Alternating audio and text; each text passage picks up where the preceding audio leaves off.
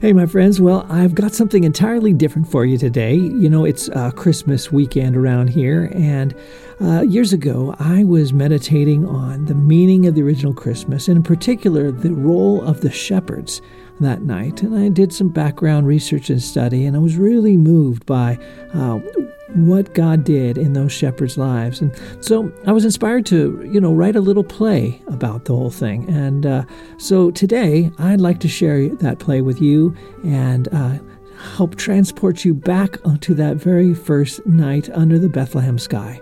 So without any further ado, this is Tidings, a shepherd's story. Well, I'll tell you, everybody's got their lot in life, don't they? Some was born to be kings or soldiers or priests up in the temple. Others is just farmers or fishers or woodworkers. Me? My lot in life? Well, I'm a shepherd.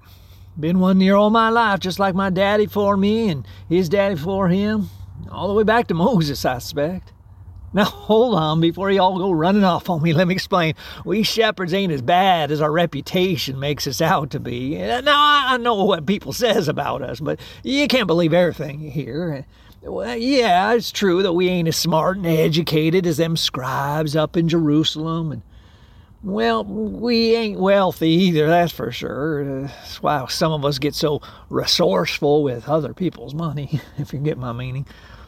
And it is true, uh, our lot in life does come with its own distinctive smell. yeah, we stink. Comes with the territory out there in the dust and grime surrounded by all them livestock. You know how hard it is to get sheep poop out of your tunic after you've been sleeping in it? yeah, well, now come to think of it, maybe our reputation is deserved. Stinky, stupid, and shifty. At least that's what most folks say about us in parts where I come from. But I'll tell you, being a shepherd ain't so easy as you think it is. Oh, I know you probably have all them happy pictures in your mind of them nicely dressed shepherds out there in the green grassy fields surrounded by all them fluffy white sheep being all friendly with a shepherd. You can get those pictures out of your mind right now, 'cause them's a bunch of lies. Them sheep is ornery, obstinate little beasts.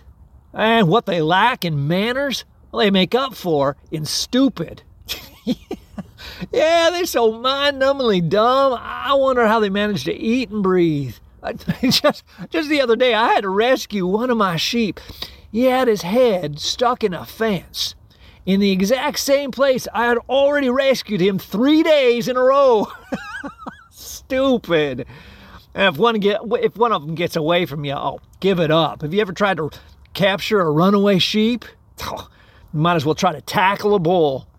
They could be out there in the wilderness, miles from food and water, their wool all tangled with burrs and brambles, and you come out there to rescue them. You know what they do? They run away from you. Like sheep. The pasture's over here. Where are you going? Stupid. Now, wrestling with livestock ain't for the lightfoot, I'll tell you that. That's why I have to carry my the tools of the trade, staff in my hand and the rod in my belt. Yeah, that's right. Shepherd ain't nothing without a staff and rod. you didn't think I carried this around as a walking stick now, did you? No. But it comes in awful handy out there in the bush with them ungrateful varmints. No, being a shepherd ain't the most glamorous lot in life, I'll give you that. But it's, it's what I do. It's who I am. Always will be, too. Ain't no getting away from it. In the end, though, I wouldn't have it any other way. Being a shepherd suits me. After all, I got to grow up raising my sheep in the exact same pastures that King David raised his sheep when he was a little boy, and that's saying something, I suppose. But even more important than that, I, if I were never no shepherd, I never would have met the Messiah. Huh. now there's a story. You want to hear it? yeah. Well, it was it was years ago now. I I was just a, a little fella. I was out there in the fields with my daddy, helping him watch the sheep, along with some of the other shepherds. We was about a mile outside of our village, my hometown, Bethlehem, and uh, well, we was on the night shift. yeah, that's all we could get. It's just a bunch of good for nothing scoundrels, I reckon. So you get what you get. But as a as a boy, though, I didn't much mind the night shift. Kind of liked it actually. Out there underneath all them twinkling stars every night, just wishing I could reach up and grab them. But that was a night. Oh, that was a night something happened that I will never forget. That was the night them stars exploded. Oh, it, it was a quiet night. Wasn't any wind. And it was late, past midnight, and wasn't much moon to speak of, and the fire burned down low, so it was real dark and real quiet.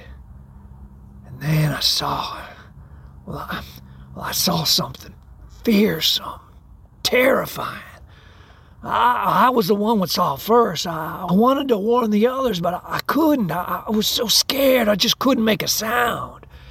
It was a light, you see, uh, the brightest light you ever seen, brighter than lightning. It was off yonder, but it was it was coming right at us.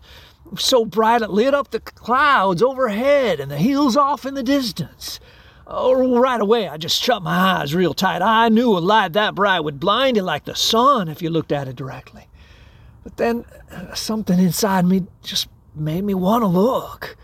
Oh, I figured I just had to look, even if it meant I wouldn't ever see anything else ever again. So I did. I looked right at it.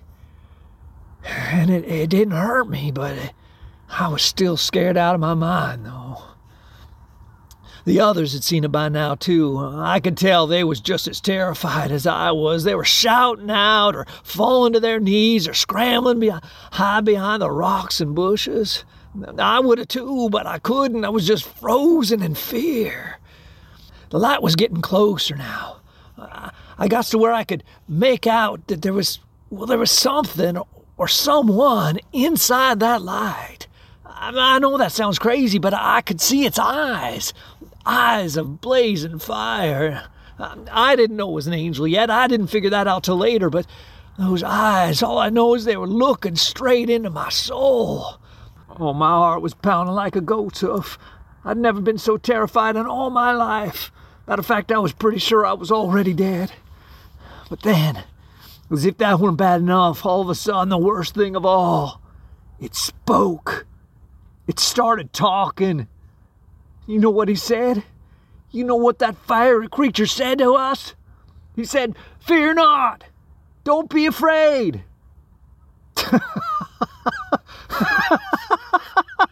the most terrifying moment in my entire life, and he told me not to be afraid. And then, all of a sudden, I wasn't. A, a, a peace just poured down over me from head to toe. Uh, Oh, my friends, I, I got to tell you, something changed in me that moment. Something mighty. Well, I could, I could see it better than ever now. I, I could see his face. oh, oh, such a divine visage that is like nothing I'd ever imagined in my most mystical dreams. And he was smiling. Can you believe that? He was smiling right at me. All the other fellows told me later they thought he was smiling at them, I know what I saw. And then he kept on talking. Oh, I wish I could describe his voice to you. It was it was like well, it was like a waterfall in a rumbling thunderstorm. Or or like all the temple trumpets all blowing at the same time. Well, it was like it was like a whole crowd of people all shouting together in unison or, or singing in harmony. His voice didn't just fill my ears, it rattled every bone in my body. I bet you're wondering what he said. I'll tell you. He said that he had come to bring us a message, an announcement. He told us that he had some great news that would bring joy to people all over the world. He told us that on that very night, in our very own hometown, the Messiah had been born. Oh, As soon as he said those words, I got to tell you, everything inside me just jumped to attention. You got to understand, my daddy been telling me about the coming Messiah for as long as I could remember. Ever since I was a little boy, he used to always tell me, son, someday God is going to send someone to rescue us from all our fears and all our troubles, and to set everything right. And I say, Daddy, how do you know that? And he say, son, it's in the scriptures. The holy prophets, they've been promising for hundreds of years that he's coming. The Messiah is coming. So when that holy angel told us that the Messiah had been born, oh, I just I couldn't help myself. I just broke down, started crying like a baby. But that angel kept on talking. I kept on listening. He told us how he was to find the baby. He said we'd find him wrapped up in rags and lying in a feeding trough. now, uh, of course, that didn't make no sense to me, but honestly, I was just too excited to give it much mind. I glanced over at my daddy. He was still on his knees, but he didn't look frightened no more. Matter of fact, he looked happy. He looked stronger and happier than I ever seen. He glanced at me and I could see tears in his eyes. And that's when it happened the most extraordinary thing that I have ever seen. That is the moment that those stars exploded. You see, that angel creature, it turns out he wasn't alone. All of a sudden, five more just like him appeared right behind him in a flash of lightning. And then a hundred more up overhead and then more and more. I mean, there were thousands of them, all just bursting into view with explosions of fire and rainbows. It was as if the very stars themselves were coming to life, bursting into living flame. Oh, but friend, nothing on earth could have prepared me for what happened next. All them angels started singing, singing. Oh, that music. It, it was so beautiful, so heavenly. I just knew right then and there that that song would never leave my heart for as long as I lived. And it never has. I still hear it every morning when I wake up, every night when I'm lying in bed. I still hear that music. I am angels still singing. Well, Eventually, that song came to an end. Of course, we didn't want it to ever stop, but presently it did, and them angels, well, they just started disappearing, going back to their home in heaven, I guess. It's a good thing, too, I suppose, because I, I don't reckon any of us would ever move a muscle till the day we died if they hadn't. When they was gone, I just looked over my daddy. He looked at me, and we didn't say nothing. He just smiled the biggest toothless grin you can imagine. I could see the tears tracing down his dirty face. And then, with nothing but a wink and a nod, he jumped to his feet and he took off running. Well, of course, I knew exactly where he was going, so I took off right after him, caught up with him. I could hear the other shepherds, they were running right along behind us. Of course, they knew if anything happened to them sheep, they'd all lose their jobs, but well, none of us cared a whit about that. We just had to see this little baby that the Lord had told us about. It wasn't hard to find him. Bethlehem was just a small village back then, just a couple hundred people, and they was all asleep, so all the lights was out all except for in one little stable on the edge of town, and that's right where we ran. We stopped outside to catch our breath, and then, real quietly, we just peeked inside. And it was just like the angel had told us. Oh, it was a typical stable. I mean, there was dirty straw scattered all over the floor, and there was a goat and some chickens walking around, donkey in the corner. And there was a man and a woman. I remember thinking they looked real tired. And the woman, she she looked up and she saw us. And she smiled. Prettiest smile you ever seen. And then she she lifted her hand and she motioned for us to come inside. Can you imagine that? And so, real reverently, we stepped in that little barn. The man and the woman, they were sitting in the straw and they had their arms resting on a box of hay. I remember the man's hand, it, it was just trembling. And inside that box, lying in that hay, wrapped up in rags that looked like they'd been ripped from the man's own tunic, was a little baby boy. He wasn't sleeping. He wasn't crying. He was just looking right at us. My daddy dropped to his knees again, and I, I just tucked in right behind him and held on. I could tell by the way his shoulders were trembling that he was just weeping. But me, I just couldn't keep my eyes off that little baby. Oh, I wish I could describe to you what it was like to be there in that moment. There just, there just ain't no words to do it justice. I suppose the, the best I could do is to tell you that when, when I was a younger boy, that my, my daddy used to always tell me about the temple up in Jerusalem, and all the priests that serve the Lord up there. And every year on Atonement Day, that's my favorite holiday, he told me that the highest priest would go into the innermost part of that temple carrying nothing but the blood of a lamb. He went into a, a room they called the Holy of Holies. Now, as a boy, I, always wondered what that meant for a room to be called holy. I, I always wondered what that must be like. But there, on that night, in front of that little baby, I finally understood. From then on, every time anybody ever talked about a holy place, that little hay barn was the spot I'd always think of.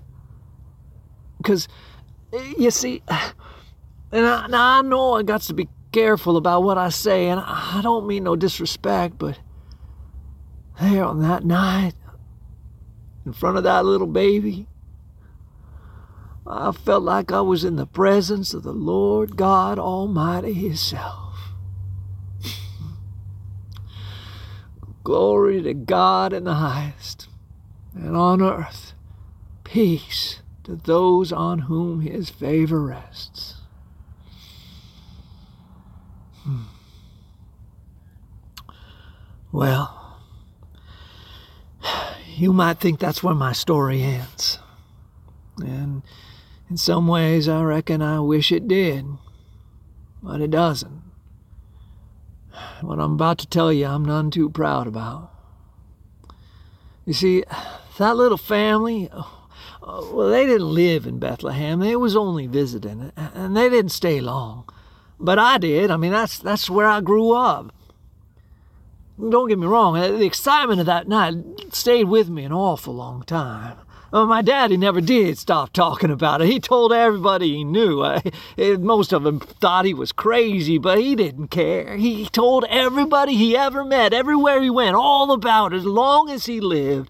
I even heard him singing that angel song on his bed the night he died. But after he was gone, well, things just sort of quieted down a little bit. I used to go into Jerusalem every once in a while. It's not far from Bethlehem, just a couple hours walking. I always wondered if I'd run into that little child while I was over there. I just knew I'd recognize him right away if I ever saw him. But I never did. As the years went by, well, memories just grew dim. Uh, matter of fact, I got to the point where I started to wonder if I could even trust my own memories. I mean, look, my daddy'd always told me that when the Messiah came, he'd rescue us from all our troubles, set everything right. Well, nothing like that never happened. Uh, things wasn't getting better. As a matter of fact, things were getting a whole lot worse. The Roman soldiers, they were coming around more and more, stealing our livestock, raising taxes. When I grew up, I took over my daddy's sheep business, but I, I could barely make enough money to feed my family. Oh, now I know you think it's crazy. A shepherd who couldn't feed his own family, what with all them lamb chops all around. But you don't understand, them sheep were not for us. They was spoken for. The flocks of Bethlehem are no ordinary flocks. Remember that temple I told you about up in Jerusalem? Well, you know what they did up there? They sacrificed sheep to the Lord up there. Dozens of them every day, and hundreds more on the holy days. Now, where do you suppose they got all them sheep? Well, that's right. The shepherds of Bethlehem have been their sole suppliers for, for generations, and that's a fact. And I'm here to tell you they didn't pay us much neither.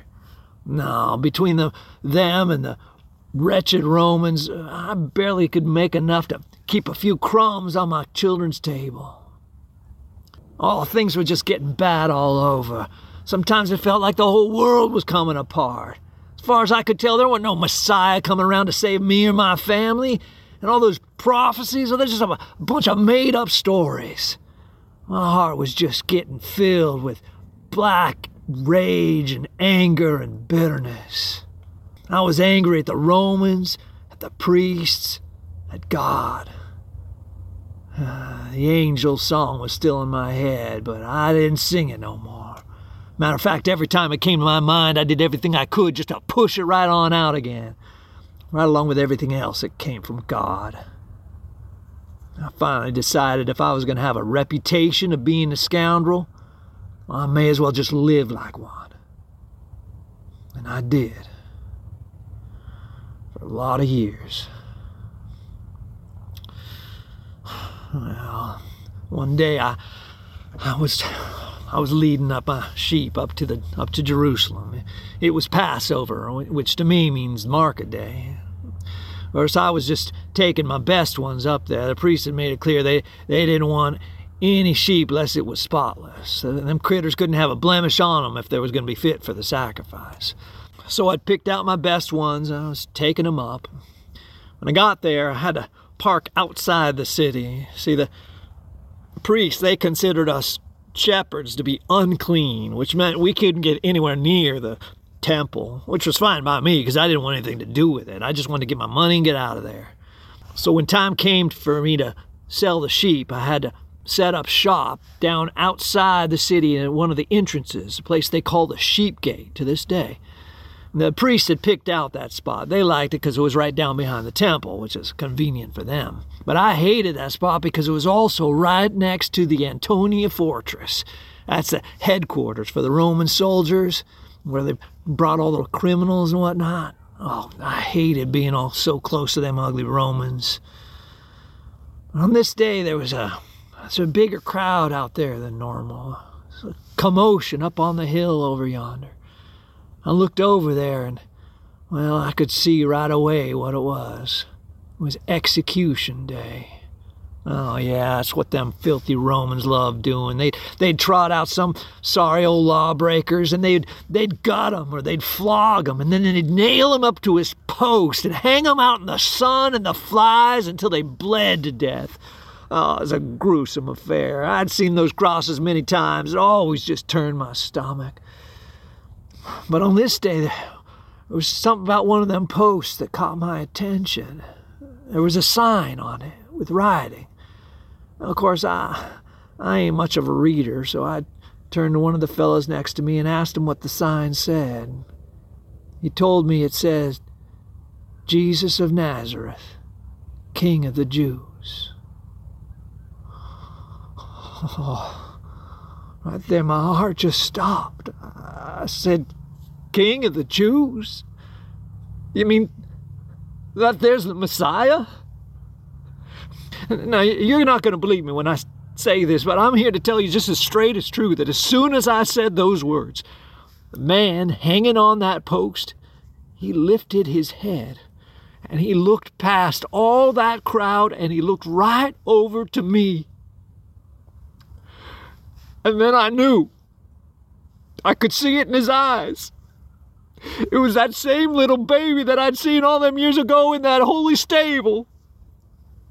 Oh, I don't have to tell you that, that hit me awful hard. It was like a kick in the gut. I turned to the fellas. I said, "What'd he do? Why, why is he up there?"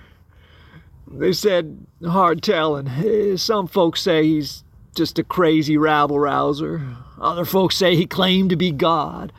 Uh, most folks just say he spent too much time hanging out with the prostitutes and scoundrels." I said, Was he a scoundrel? They said, Oh, no, ain't no one says that about him. Um, I just, I didn't know what to do with it. My mind was just a black cloud. I tried to shut out all the sounds. I tried to just stare at the dirt, but it wasn't but a, maybe an hour later. I heard that man shout out something awful. I looked. He was dead. He was gone. Well, that was it. I, I, I, I, couldn't take it anymore. I had to get out of there. I just left my sheep and I ran. I ran out into the hills and I shouted and screamed and cried. I just, I, I couldn't get it out of my mind. I'd, I'd seen men die before, but not like him. I couldn't stop thinking I knew who he was, who he really was. The angel told me. And I thought if only I'd had told more people about him, you know, like my daddy always done. Maybe he wouldn't have ended up hanging up there on that stick like a slaughtered lamb. Maybe it was my fault he died. And then I started thinking about my life all them wretched years. I realized I'd been just like one of my stupid sheep, always running, running from the one that tried to rescue me. Well, after a couple of days, the tears just finally dried up, I guess. I made up my mind that I was going to go back up to Jerusalem one last time. Back to where they killed him, maybe try to find where they threw his body, try to somehow pay my last respects. So there I was, back at the sheep gate, looking up at that hill, just thinking about everything. And all of a sudden, I, I, I heard a voice, someone behind me, call out my name. I figured it was just one of my priest customers, and I wasn't in the mood for being polite, so I spun around all angry and I, it was him. He was alive. Oh, I didn't know what to think. My mind was just exploding all over the place. Um, all of a sudden, I was, well, I was gripped with the exact same fear that I had felt way back underneath that Bethlehem sky. Only this time it was me who fell to my knees. I'd buried my face in the dirt and I just trembled and shook. I was so afraid. I was terrified. And then I heard his voice again. And you know what he said? Do You know what the Messiah said to me? He said, Fear not, don't be afraid. For behold, I bring you good news of a great joy which will be for all the world. For unto you was born that day in the city of David a Savior, the Messiah, the Lord. And then I felt him take me by the shoulders and help me to my feet. And he looked right at me and he smiled. Can you imagine that? And then he embraced me in a big old hug, just like my daddy used to. I just buried my face in his shoulder and I just cried and cried. And then it was in that very moment that I finally figured it all out. I finally realized what them prophets have been saying all these years. I figured out who he was. This was God's spotless lamb. I mean, think about it. Just like my little lambs, born in the hills of Bethlehem, destined to die one day up in Jerusalem as a sacrifice for me, for everybody. Oh, glory to God in the highest, and on earth peace to those on whom his favor rests. So now, my friends, I'm telling everyone, everyone I see, everywhere I go, all about it just like my daddy always done, because because now I know he's my Messiah. But even more than that, he's my shepherd. He's the one who rescued me.